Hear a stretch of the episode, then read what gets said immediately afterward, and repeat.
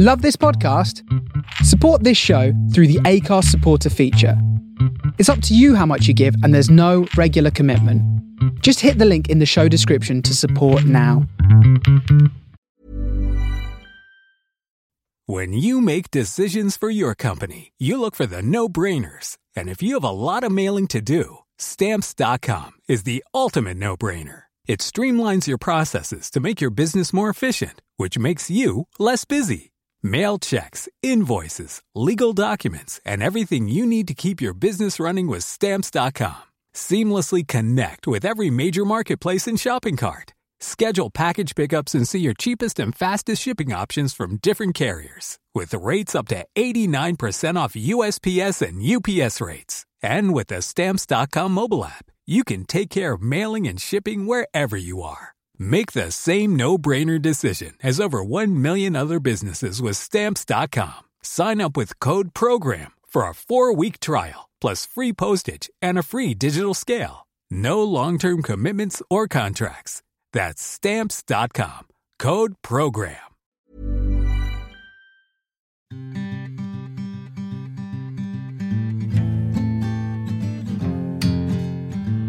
You're listening to Griefcast with me, Carrie Lloyd. How do we grieve for someone? How does it change and evolve as we get older? My dad died when I was 15, and it took me many, many years to be able to express what I had gone through. So I decided to create Griefcast, a chance to talk, share, and laugh about the weirdness of grief and death. But with comedians, so it's not that depressing, I promise. Each time, I talk to a different comedian about their own personal experience of grief as we remember someone that they have lost along the way. Whether it was a long time ago or you've just joined the club, this is a chance to talk about the peculiar human process of death. Welcome to Griefcast.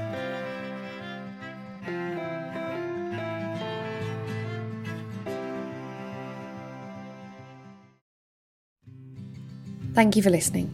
If you have been enjoying the show, you might like to know I'm doing a live Griefcast on March 21st at the Pathology Museum in St Bart's Hospital in London.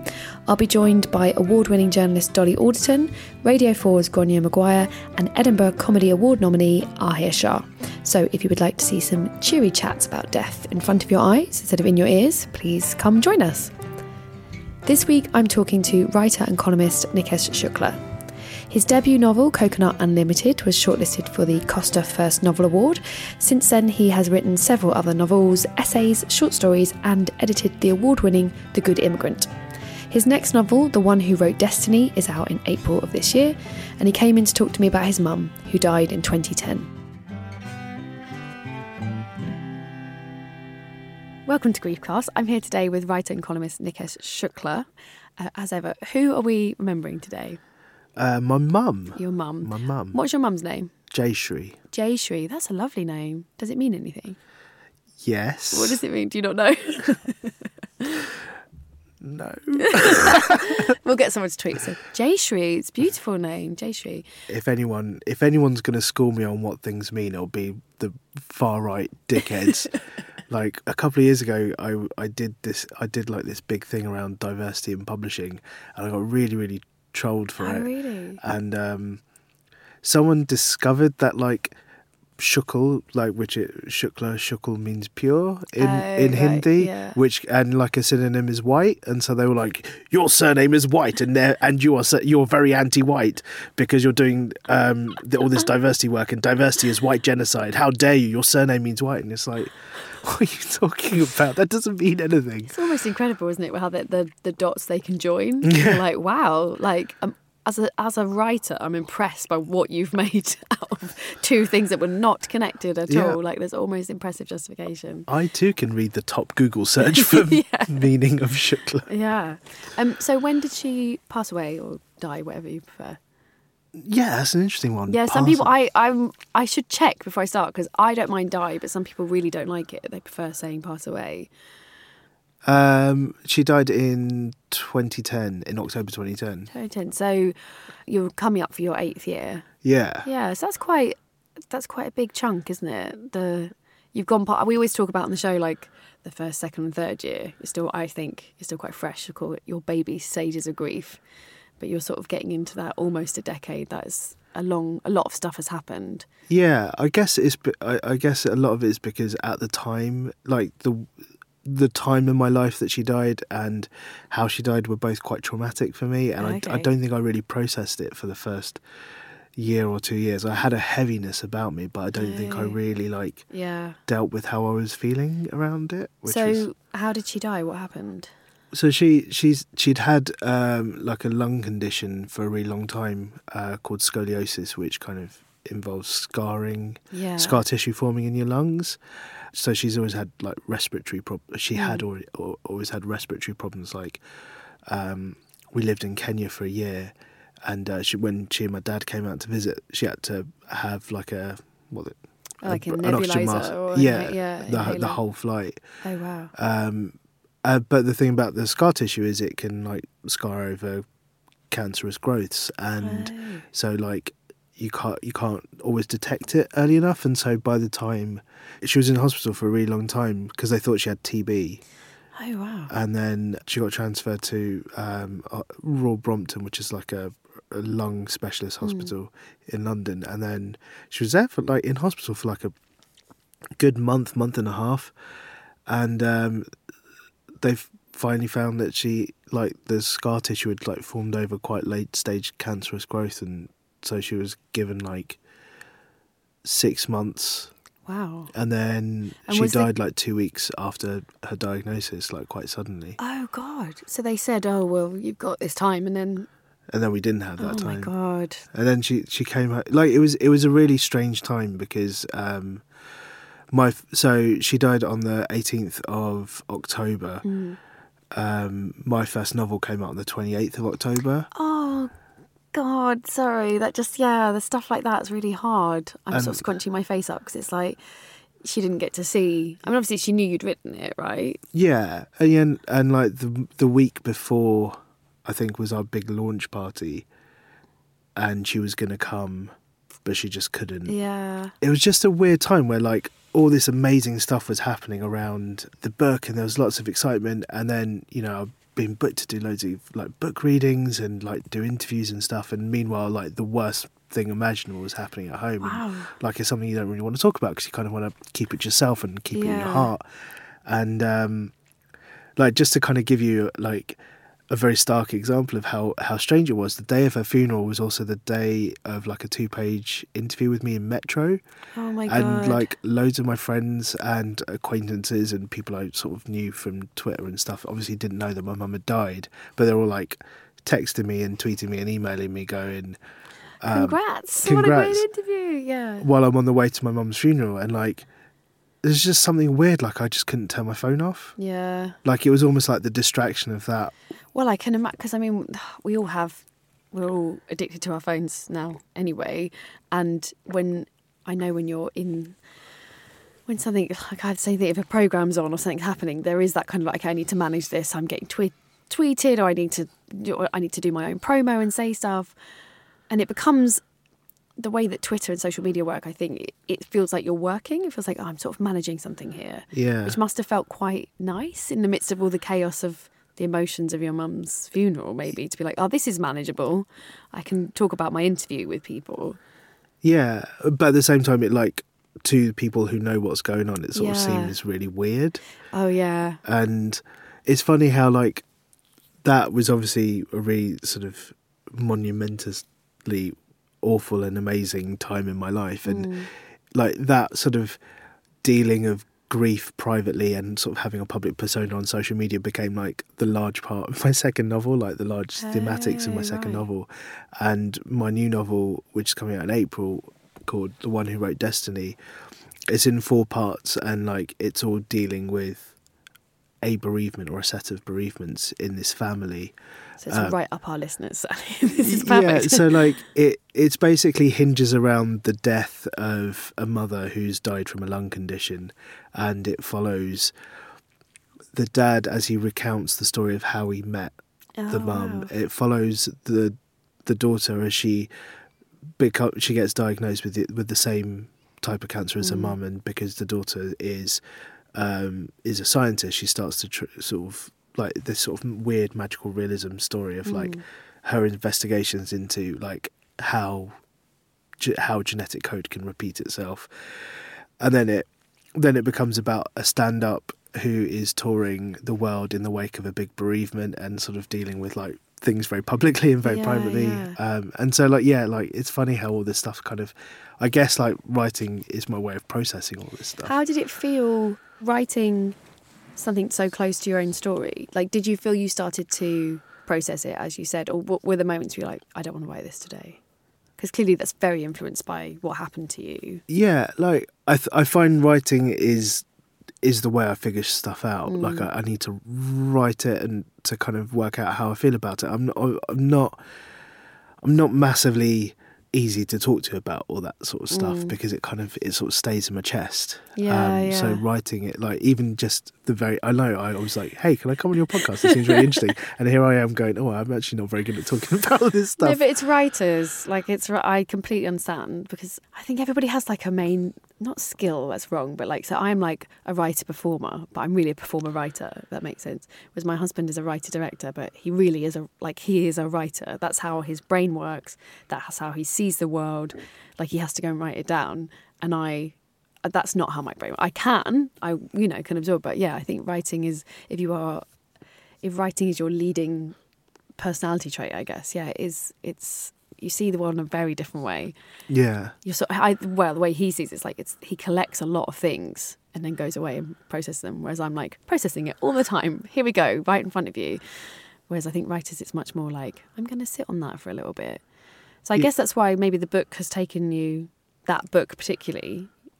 Yeah, I mean, like, I mean, my mum crops up in my work a lot. I, I think, you know, the fact that I do this and not something more conventional was always like a big bone of contention between us. And just at the point at which I, I kind of got validation Yeah. from her that things were going well, like she she she was suddenly not around anymore. I, and I guess I, I've I've I've always felt quite haunted by that. Um, like so write, writing it sort of it helps to kind of conjure her again i've al- i've always been sort of fascinated by this this idea that in death we kind of romanticize the person who who has Mm. left us so you know we really remember we really cherish the really nice times and Mm. we you know we sort of roll our eyes at the really bad times um but the things that we tend to forget are the really mundane things yes, yeah, yeah, yeah. so like after my mum died like i was spending a lot of time like either gigging or with my dad who like i also worked with um for a bit. Or he worked he worked where i worked. I got him a job where i worked just before my mum died. And um just, like there was one day where i was i was looking for something of my mum's and um i found like this shopping list of like that she had written and Mm. like it was like a really mundane shopping list, like you know Weetabix, sugar, whatever, pasta.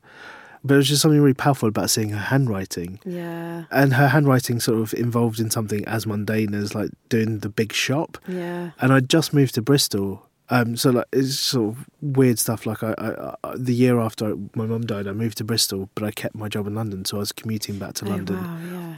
and staying in my childhood bedroom in my dad's house two nights a week, which was kind of Mm, interesting. yeah. yeah. like lots of weird stuff going on. I Yeah. had this shopping list, and like every time I'd go back to Bristol, it just like it didn't feel like home because I was sort of two nights a week. I was back at In home. real home, like the home you cannot deny, like someone made that home for you. Yes, it's very powerful to be back there, isn't it? yeah, and like one day I was like, I'm gonna do this shop.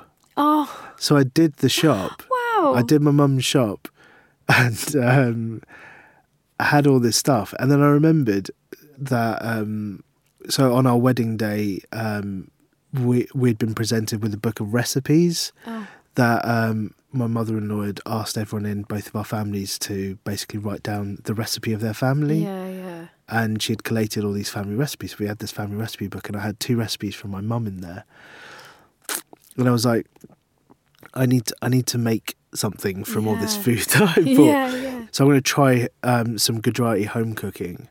I tried to cook something, nearly burnt the house down.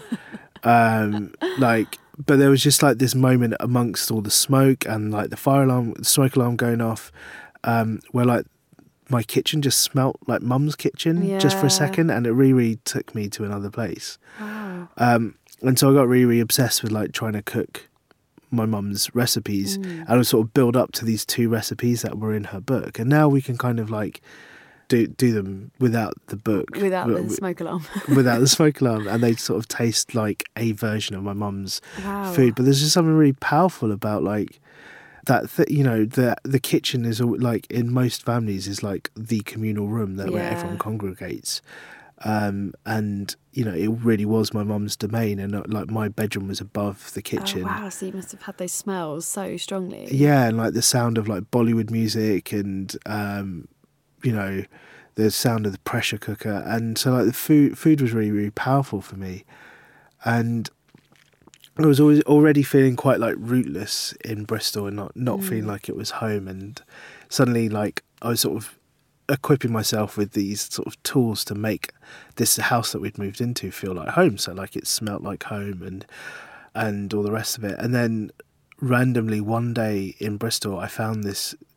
This is going to all sound like it's going to be made up, but it was like it was really beautiful. Like I found this one Gujarati takeaway shop in Bristol called Tiffin's, and we went in there.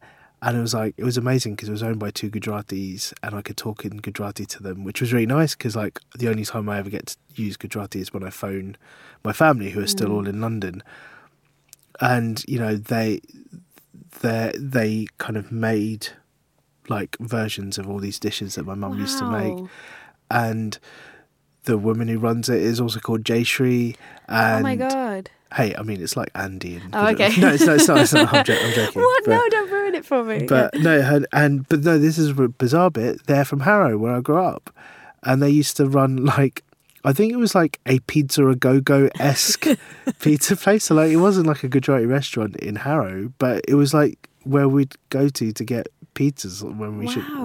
And so like I must have dealt with them when I was a teenager. yeah. Now they have this small like takeaway shop in Bristol, and um, it kind of it made me feel like it made me feel a lot more at home, but in a weird way, it helped me grieve my mum because Yeah. like my mum had always wanted me to be able to cook her food because she was like, look, you know, you like this food. You can't just come home and get it, and Yeah, I won't yeah. always be around, so you might as well just learn. And I had no interest in it. Oh, really? So she tried when she was alive to try and teach you? Yeah, and I had no interest in it at all. Um, and it was only, like, I mean, obviously, like there are so many things we we do Yeah, we do when someone dies that we wished Yeah. we'd done when they were alive. But I think it's funny, isn't it? Because yes, it's obviously it's sad that there's a sadness like, oh, she did try and you didn't. But also, it's there's a beauty that she put that idea in your head of like these are important things, Yeah, and you weren't ready because you were, you know, yeah. When you're young, you're like, yeah, yeah, sure, whatever.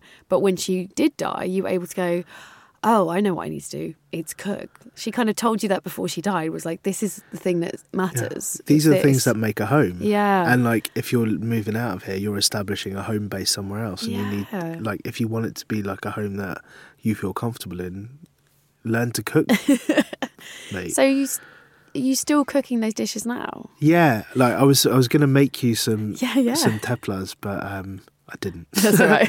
I've got two small children. Let me live. It's totally fine. When you when you said you might make them, I was I was impressed. I was like, wow, if you can get down to London, also get the kids to wherever they need to be and make, I would sort of be like, have you got a nanny? Like, what's happening? Because it is impossible to do cooking when a, a child is around. But so when you cook them now, do you are you able to cook them with a sense of like it, it it's not so painful now? It's just like a really nice thing, or it, or is your mum? Do you always feel her presence when you cook those dishes?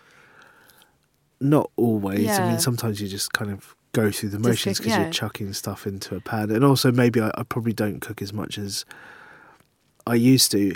I, I think like my so my my three year old, she's she's at that stage where she's kind of like she's asking lots of questions Mm. like who's my mummy, who's my daddy, who's my granddad, who's my grandma, who's Yeah. and then she always like she's sort of processing that she has two grandparents on one side and she has her dada, my my dad, on her other side, but she, my mum's not around, and we've always been like, she's dead, Mm. she's not around, and so like there are these sort of little associations that she have she has with um my mum and like and it, one of them is whenever I make her a chickpea curry, she was always like, "Do you feel sad? This was your this was the dish your mum used to make for you." Our kids are so incredible, aren't I they? know, like or like when so like she has inherited my Spider-Man pillow, Oh, which my mum bought me randomly once, That's and adorable. she was like, "Does it make you sad that I have this pillow?" Oh, Um, and like she's really she's really processing death. Like she she, uh, so I randomly like one day she was like, "I don't want to die," and we were like, "You're not you're not going to for a while." And she was like, "Yeah, I, I, I don't I don't like it. I don't." I'm not down with it. Yeah, but I think cool. for her it just means not existing, like Yeah. not just not being around, and that must seem sort of terrifying. How do you feel when she says stuff like, "Are you sad?" Like, do you feel sad? Do you feel sad? Or- Yeah, you're Yeah. right. Stop trolling Yeah, me. yeah. I'm really building up this picture that my my, my kid trolls me. Your no, is yeah, she's getting you. yeah, it does. It does make me sad. Like, because I, I think you know, my mum would have really liked to have met her grandkids, and Uh, uh, I have that because I both my husband's parents are dead, and then my dad is dead, so we have one. And when we really want to depress ourselves, the pair of us are like, they would have just really loved to meet her, and I find got that so much babysitting out. I know, I know. I mean, my poor mum, like we, because she's the only one, we do rely on her so much. Someone said to me, they didn't mean it recently, but uh, my mum lives. I'm. I did grow up in London, and my mum is very London. The Welsh side was my dad's side, and someone said to me recently, "Oh, you're so lucky your mum's around in London." And I thought, yeah, lucky am I that like that's all we've got. Like, you know, most people, most of my friends do have both sets of grandparents around, and you know, I I do think that is when you do have kids, and I, I can't imagine what you're going through because she's older. So at the moment, my little girl just points at a picture occasionally, and if she points at my dad, I'm like. That's granddad. Anyway, because I don't quite know what to say yet, but obviously I'm going to have to when she starts asking questions. And my nephew's just started, my brother just WhatsApped us all and was like, "Oh, I need a picture of dad because I don't have one." And he was like, you know, his son was asking, "What does he look like?" And he was like, "Uh, ooh." we like somebody dig something up." But I, is that that is it must be hard when you're faced with that. Yeah, and I don't. I, I don't want. I don't think it's good to sort of to lie about it. No, I don't. But it it is sad, and I suppose it's about it's that thing about parenting, isn't it? Like I I am okay with her seeing me be sad. Yeah, But I know some people often react a bit like, "Oh, do you want to protect them?" And I think, oh, no, I want her to know that he mattered, and that's sad that she didn't get to. I don't know. Like when I was growing up, I remember some of my friends they would say. Oh, my granddad died in the war. like, and they, you could tell none of us knew what that meant. We were like, "Oh, right."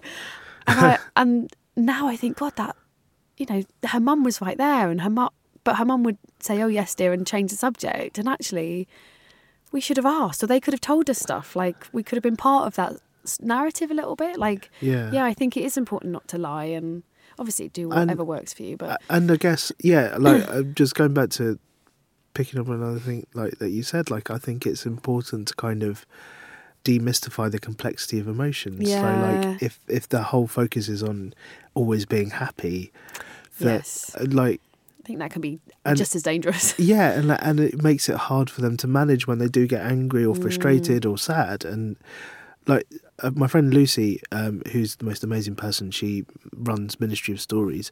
When my mum died, she bought me Michael Rosen's Sad book. Oh, God, Which, yes. um, if you haven't read, and it is so beautiful, it is, Yeah. but it is heartbreaking. Yeah, and but like the way it helps you to take ownership of your sadness Mm. and convey the fact that it's okay to feel sad sometimes, and everyone does, I think is utterly astounding.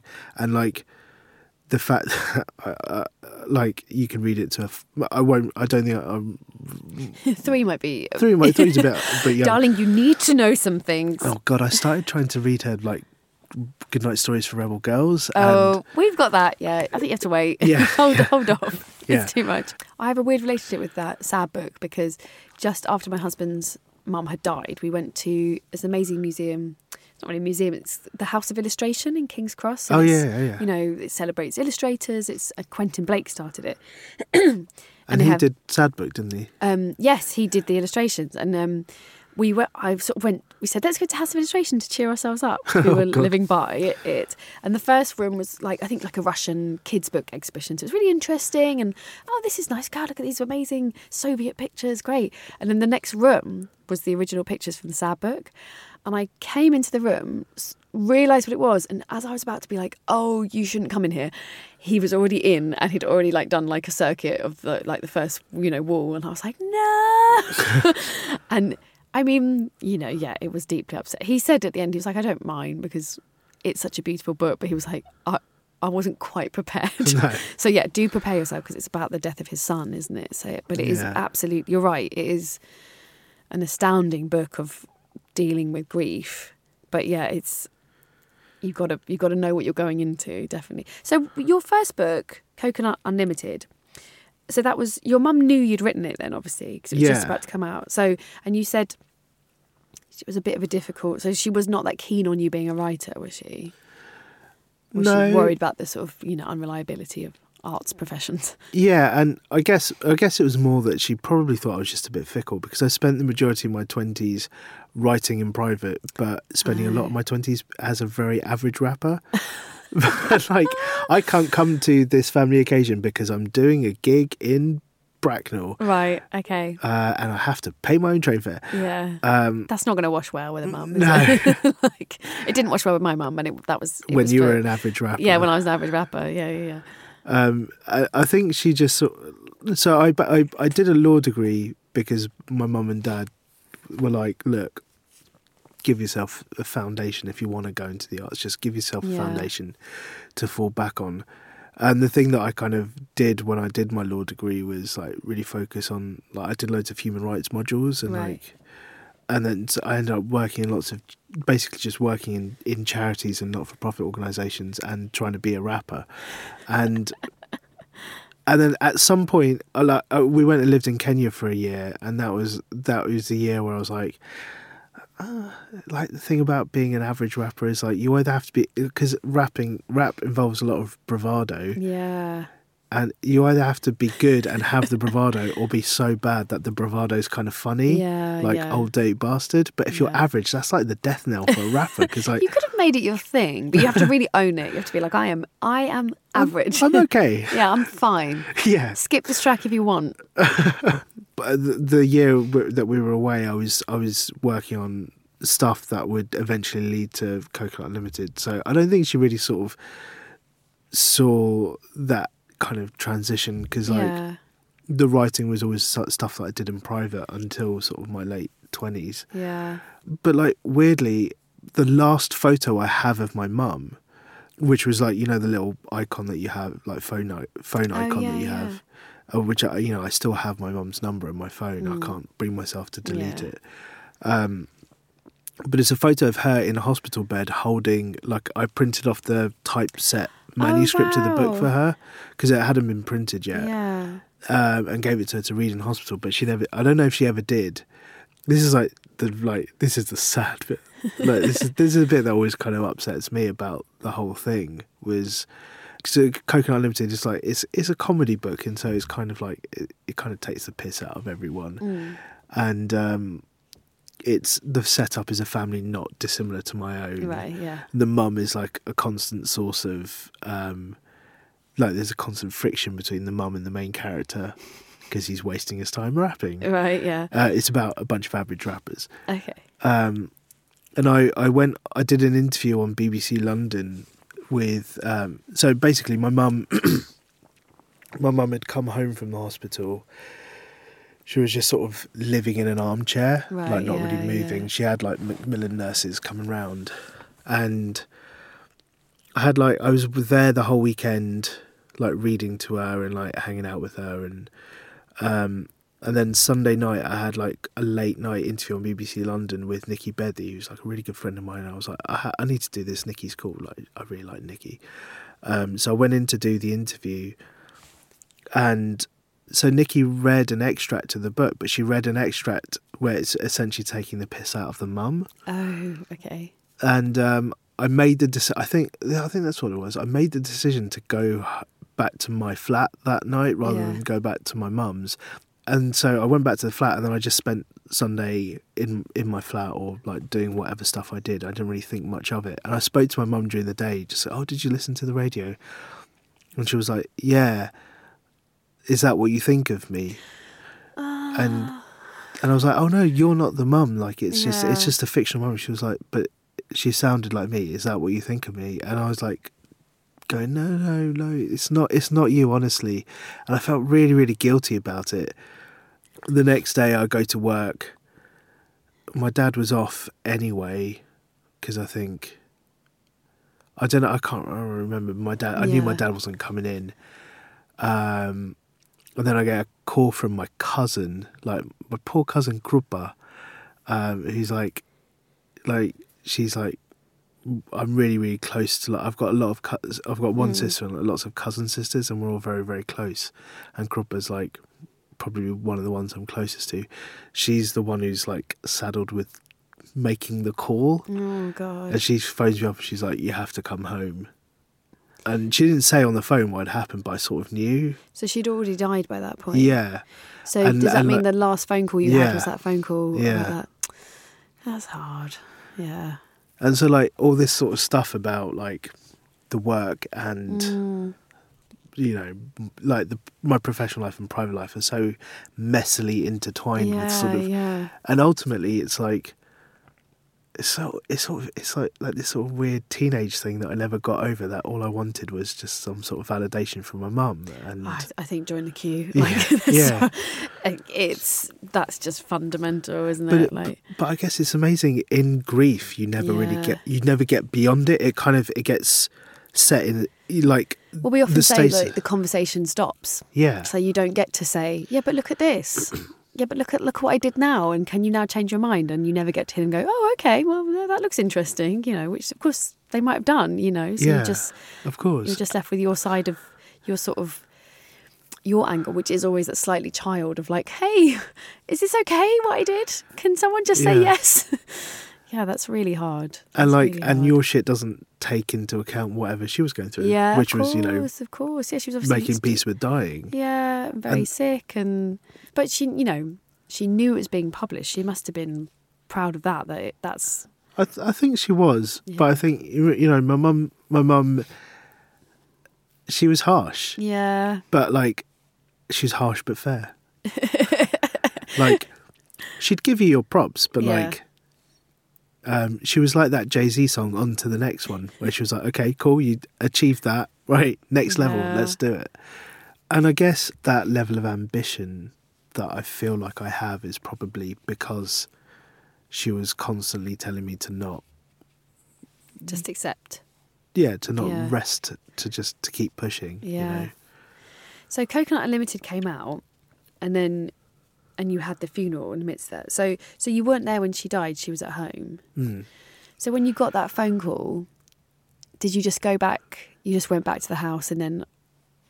You know, it all began the process of funerals, and is that kind of what your life was in the midst of all this success, I suppose, at the same time? Yeah, I, I, I knew I knew what had happened, and Yeah. I, I, I said to my boss, I need to go home. And she was like, I think she sort of knew, and she was like, so she was like, we- we'll call you a cab, and I was like, no, I, I'm going to take the train because I sort of mm-hmm. felt like, I don't, I don't know why. I think in that moment I was like, I can control taking the train. Yeah, yeah, yeah, yeah. like that feels normal to you me. You might have to talk to a cab driver. Do you know what I mean? Oh yeah, maybe I maybe I, that's that was part of my thinking as well. But like, I just you know, like at the end of that train journey is is something that you kind of don't want to deal with. So maybe like there was a prolonging there. I don't know. So I took took the tube home back to my mum and dad's house. And like traditionally, so that year, like my aunt died and my granddad died, my Oh, babaji wow. died and my foy died, and uh, my foy had had breast cancer for years and years and years, and she'd kind of like she'd had a decade longer than everyone thought that she was going to have, wow, yeah. and she was amazing. And so I think we kind of, I mean, it was tragic and awful, and she was she was just like the best person, but we kind of all knew that it would eventually happen. And my my bapuji, um, he'd been deteriorating for years. Um, and like traditionally, what you do is you kind of have like twelve days of grieving, where everyone Right. kind of comes around to the house and like you you do prayers and you sort of sing and you chant and um, and it's sort of it's it's it's like this weird thing like it's almost like uh, this is such a stupid comparison but you know like the, you, when Stewart Lee does one of his rep- repetitious jokes Yes. and it's like it's funny and then it's funny Yeah, and then yeah, it's yeah. funny and then it's not funny it's not funny it's not funny and then That's it's funny really again. funny. Yeah, yeah. um, and then you kind of have a sense of closure with it. It's like it's like that, with, like over those twelve days, where it's like it's sad, it's sad, it's sad. It's not sad, it's not sad. You're processing it, you're processing it. Then you're sad, and then you kind of you're left with Wow. a feeling of closure. And we'd done that twice that year, and I think my dad, my dad was obviously like completely distraught because he and my mum were so close, and they spent like they worked together. That you know they'd been together since their early twenties. He'd known her since he was eighteen. Like Oh, yeah. so, like my dad was like, "We're not doing that. We don't want anything religious at all." Wow. So we didn't have any of that stuff. Do you think it was just too painful for him to just? It was like maybe it was too real. If you do It that, was, yeah, yeah, it was. it's such a ritual. So it's like, oh, she's definitely gone. Then if we're doing the Yeah. twelve days where we say she's gone. But do you did that make you feel a bit strange of like you didn't get that that moment of Well, closure? I don't know. Like, I think I was glad to, for it to not happen um, because it is intense as Yeah, well. Because you 12 kind of you kind of have to also host at the Yeah. same time. But all my mum's brothers and sisters came round, and all the ones who are in the UK, and my dad's brothers and sisters came round. And that night, I was sleeping in my dad's bed. Mm. My dad was sleeping downstairs, like he'd like moved onto the sofa, like they'd got a Right, yeah. hospital bed, Yeah. like what, what you know, were those, you know, hospital bed thingies. Yeah, that they lend you. Yeah, Yeah, so they'd had one of mother-in-law those, had and that, he was yeah. sleeping on the sofa, and he, he slept on the sofa, and I slept in his and my mum's bed, which was weird, and I was kind of like I couldn't sleep, Mm. and I just, you know, I was just idly messing about on the internet, and I saw that my mum's eldest brother had like updated his Facebook status to say "Miss you, sis, R.I.P." And we hadn't told anyone outside the Oh, outside right. circle of the family, and like that was how loads of people in India found out that my mum had died Oh wow. through Facebook. And like overnight, her my mum's Facebook account turned into a shrine. Like people Oh, leaving wow. messages, but people didn't know what had happened. They didn't know that she died. They didn't even know she'd had cancer because it'd been two weeks. yeah, Um, yeah. And so, like the day after my mum died, my sister and I had to figure out how to kill her digitally, which is really hard. Oh my god, you're joking. So we had to like work out a way of turning like shutting down her Facebook account because we were like we can't deal with this. Like we don't want to see this. It's not appropriate. It feels strange. Yeah. And you know, while all this outpouring of emotion was great, it sort of meant that we then had to suddenly phone loads of people the day after when we weren't necessarily ready to, and also like contact Facebook and Facebook. The one time they responded quickly to a, to a thing, um, they did delete the account, which they was have a thing now where you can say this person has died, but Hmm. I don't think they did. I think it's quite recent. I read an article like you can now be like this person. You can choose somebody to look after your account when you die, yeah. and then someone can come in and be like, "Yes, they've died. I confirm it," and they can take over. But I think that's quite new because people were like, "Please God help us! Like we're getting all these." All this information, and I need to. I'm trying to grieve and manage it. Yeah, that's so such a modern thing to deal with, isn't it? It is. It's bonkers because it's like the following summer. Like I've had like a two year period of a lot of death. Like the following summer, my mum's mum died, and she like her heart was broken by my mum passing away, and we were going away on like a North America trip, and Bar was in the hospital, and we were like, should we cancel it? And mm. everyone was like, no, no, go, it'll be fine. Just make sure you see her. So I went and I saw Bar just before we went, like the day before we went. Made sure I went over, ate some of her food, Yeah, like yeah. standard. It's all about food. And um, then we went off on our trip, and I found out that she died on Facebook because someone updated. Oh updated. my god! And like everyone was like, Nick, she's on holiday. He'll want he'll want to fly home. Just don't like. allow it. Like Yeah. he's like because I think she died like maybe two or three days before Oh, you were getting back anyway. I was getting yeah. back. Uh, So like everyone was like, allow it, don't say anything. And then my cousin updated his Facebook status to say that she died, and that was you know, Yeah. and I was really. And, but then like another weird like social media thing happened that day because Amy Winehouse died that very same day. Oh, how weird. And so, like, you know, you, I sort of saw on like social media because, like, you do this sort of thing where, like, I don't know, to distract myself, just sort of scrolling through Twitter. But then Amy Winehouse died, and then like all this outpouring of emotion, and I and I logged off because uh, part of me was like, I've had an actual person that I knew and loved yeah, died, yeah, yeah. sort of forgetting that moment that you know, hey. People make emotional connections through art, Yeah, but in the moment, I was furious that people were really of grieving. course, because it's when it's your grief. It's so everything else seems so small and far away, doesn't it? Of like, Yeah. oh, you're sad about that, are you? What? I'm sad about know. this. Look how big this is. Yeah, Yeah. yeah, you did know. But of course, like it's like how I felt when David Bowie died. I was so upset. And I was like, God, if this had happened around my dad, I would have been like, get over it. Like, what's your problem? Yeah, exactly. oh, you're sad. Yeah, okay. But yeah, that's very, that's a strange juxtaposition of everybody else suddenly feeling sad today because they're dealing with death and you having to deal with your grandma after your mum. And yeah, that must have but, been really but you know, people like Amy Winehouse impacted on a lot of people. Yeah, no, but it- sure. yeah, that day I was like, I was angry at a lot of people. Yeah. but uh, you know, But I think it's so interesting because, like you said, it's such a modern problem. mm, And, you know, it's like we are the generation of people having to discover how do you cope when a twi- there's a Twitter celebrity death and your own grief. Yeah. Like, that's a new thing for us as humans to be able to process. And yeah, I mean, I, oh, God, I, I don't, I think the answer normally is get off the internet. It's normally just like, don't be on it. Because I find that scrolling is really, yeah.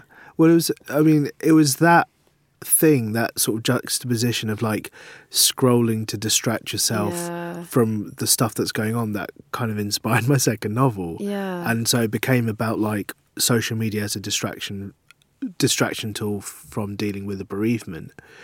Um, I think it's a very powerful distraction from a bereavement, actually. I think if you're grieving, it's I a think- very. I think Twitter 2011 to 2013 when it was last fun. Probably Yeah, yeah, was, yeah, yeah. But it's definitely not fun anymore. No, it's not as fun as it was, but I think the trouble with social media and grief, like obviously we have a Twitter account at the Griefcast, and I have, I love it when people tweet. And there's been an amazing thing recently where somebody be like, "Hey, the Griefcast, I'm feeling this at six months. Is that normal?" And then I'll like quote it, and then like all these amazing listeners are like, "Oh yeah." That I had that after six months. I had this because I'm 20 years ago. So often, sometimes I'm thinking, "Oh God, I can't remember. what was it like at six months?" And it's a really lovely community and i'm so proud of it and so like god this is so great but like all good things the flip side of it is this bleak place where you just yeah you know you've been scrolling for an hour without knowing it and not thinking and i think that can be because so much of grief is processing and you kind of need to process it and it's Yeah. like but then I, I made a joke on twitter that what I did when I was a teenager, because we didn't have Twitter, is I watched TV. So I would just start, I started watching, I always watched soaps. So I, I was like watching my normal soaps, but I started watching everything. So I was watching Neighbours, Home and Away, um, Hollyoaks, EastEnders, Coronation Street. And I remember my mum coming in and being like, Are you watching Emmerdale? And me being like, Yeah, yeah, I've just like, for the past week, where she was like, That's, she was like, on, too much. And that, that was like the sign of like, oh you're this isn't about you enjoying the soaps this is i'm not thinking. So that was that was old fashioned twitter. I just because you could watch that from half five till like almost nine. Did you watch the repeats as well? The neighbours repeats. no i didn't do the repeats. I saved myself repeats i would occasionally watch it twice in one day if i if i had to like if my mum hadn't seen it so i was like i watched it lunchtime Or if it was a Brad heavy episode. God, henry always henry I don't I remember Henry. He was old school. He was so funny. He was such a funny character. Um, but that's you know we've always. I think that's the human urge is to distract because the pain is so overwhelming. Yeah. I felt, and this is obviously pre-Twitter. I felt like I just didn't know what to do with it. So I can see Twitter is like so much more tasty than telly because telly is like occasionally there's something boring on you know what i mean the soaps run out or the news comes on you're like oh but with twitter you can just keep scrolling Yeah. so how did you did you find that you wanted to get off it or did you what? Did you find that it was impacting on the way you were grieving or anything like that? I think the whole thing just made me a lot more anxious. Oh yeah, yeah, um, I, I mean, it's only like in the last few years where I've kind of like been doing a lot more stuff around diversity and ra- like race, ra- uh, racism stuff that I've kind I've I've finally sorted out my social media thing. Right. to kind of protect myself from like this dickheads on the internet. Yeah. Whereas like go online, say something that you know is going to piss some people off, and um, other people are going to give you like a thumbs up emoji, and then just go about your day. Yeah. Get out. Get Yeah. out. Go in. Get out. Yeah. Lob a grenade, run away Yeah. from the grenade. Yeah. It, yeah. You need to. I But- think yeah, you can still use it as a platform and still, Mm. but yeah, you have to you have to manage yourself really. Yeah. Uh, as part of my like cooking and cooking Oh, yeah, my way yeah. out of grief stuff, like I wrote this essay for BuzzFeed about oh yes, yeah. about like my aunt, my mum's sister, um, teaching me how to make chapatis, and then I knew there was like more work to be done around that thing, Yeah. and um, I was in a really crap job, and I was desperate to leave this crap job, and I saw this commission for like this Bristol theatre festival called Mayfest, but wanted to commission Oh, yeah, yeah. like commission new work. So I was like, maybe I'll turn this into a show. Maybe I'll like just cook for people and tell them about my mum.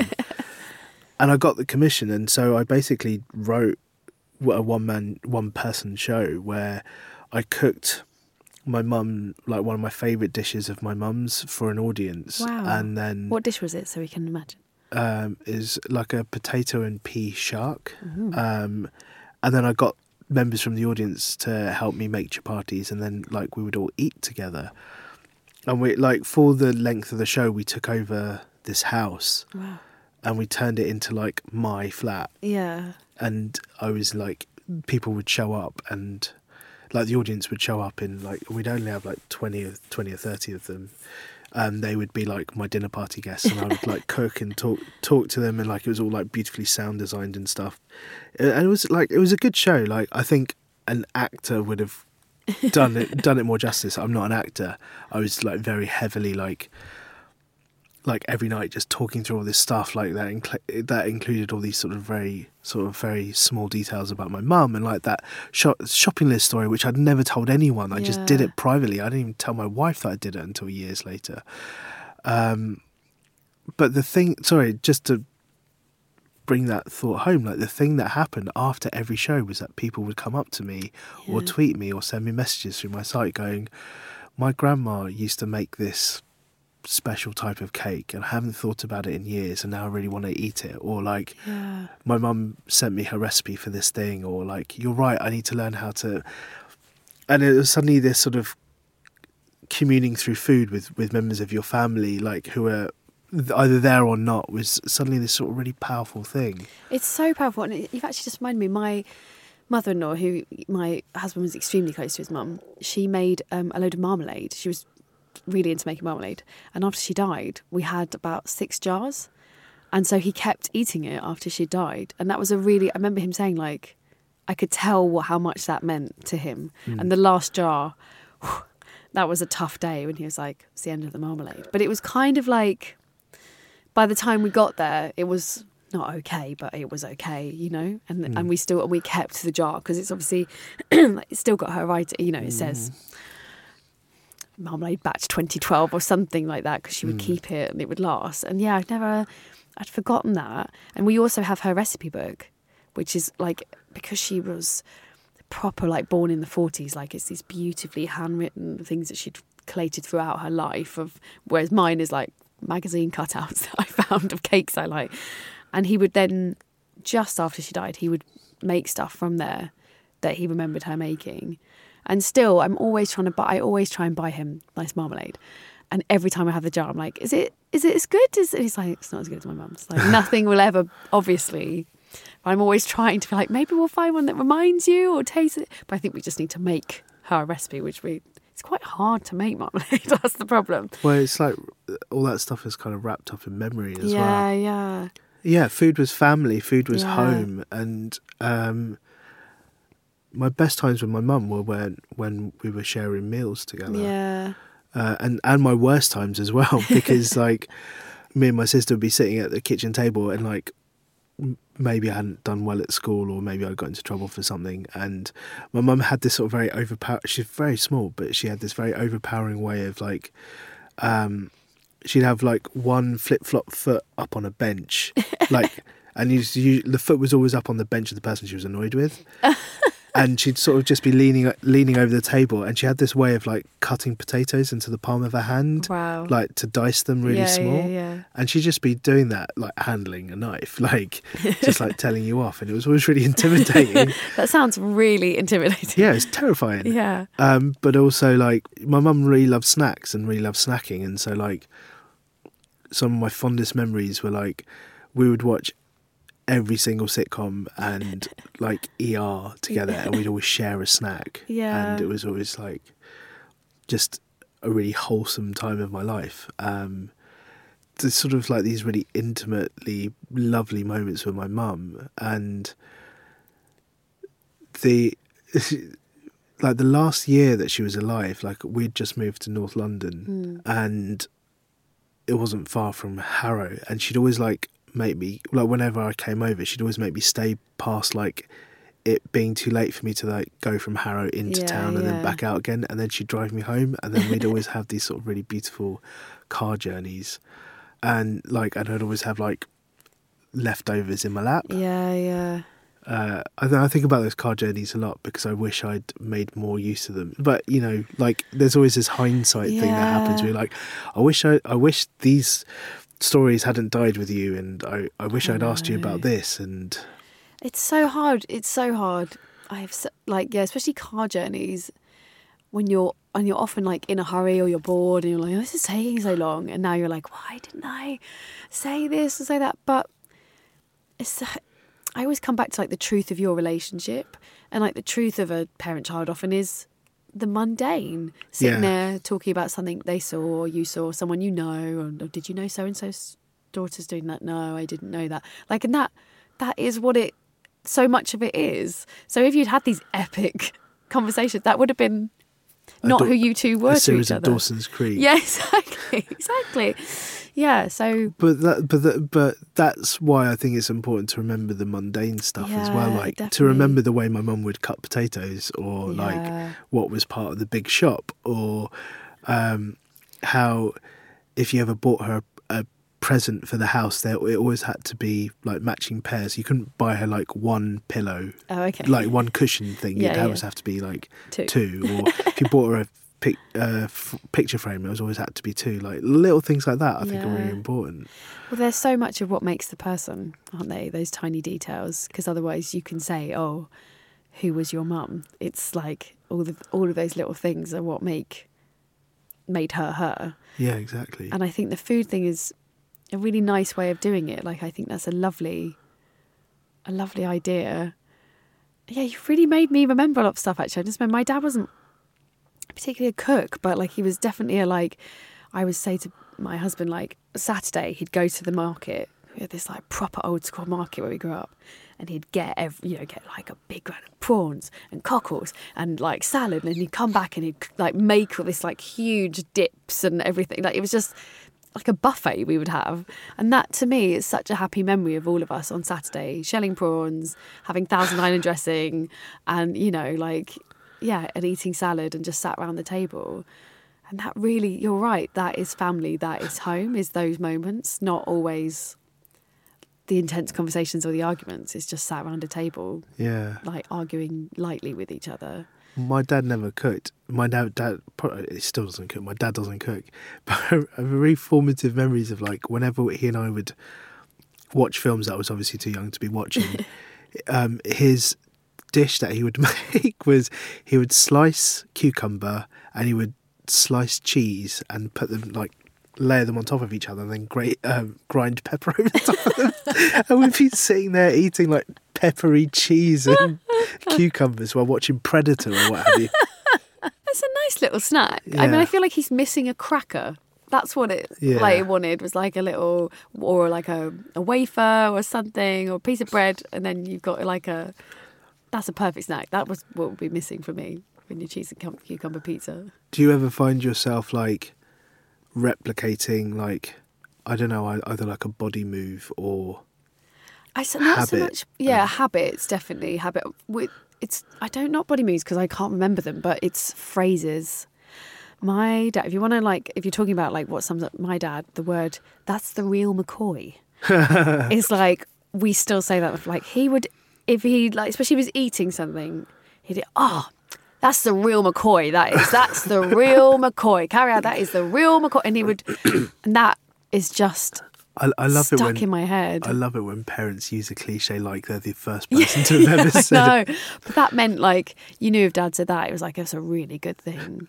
My mum used to say, Well, Nikesh, it's just called just one of those things. and it was a double repetition of just and just that always made me laugh. It's just called just one, of those, things. That's really sweet. That's really nice. Well, Nikesh, thank you so much for coming to talk to me about your lovely mum and her cooking. Thanks, Cariad. You can follow Nikesh on Twitter at Nikesh Shukla, and his third novel, The One Who Wrote Destiny, is out in April 2018. If you have been enjoying the show, please do rate and review and subscribe. It helps other people find the podcast. You can follow us on Twitter and Instagram at The Griefcast or email me, thegriefcast at gmail.com. Music was provided by the Glue Ensemble and the show was produced by Kate Holland with thanks to Whistledown Studios. And remember, you are not alone.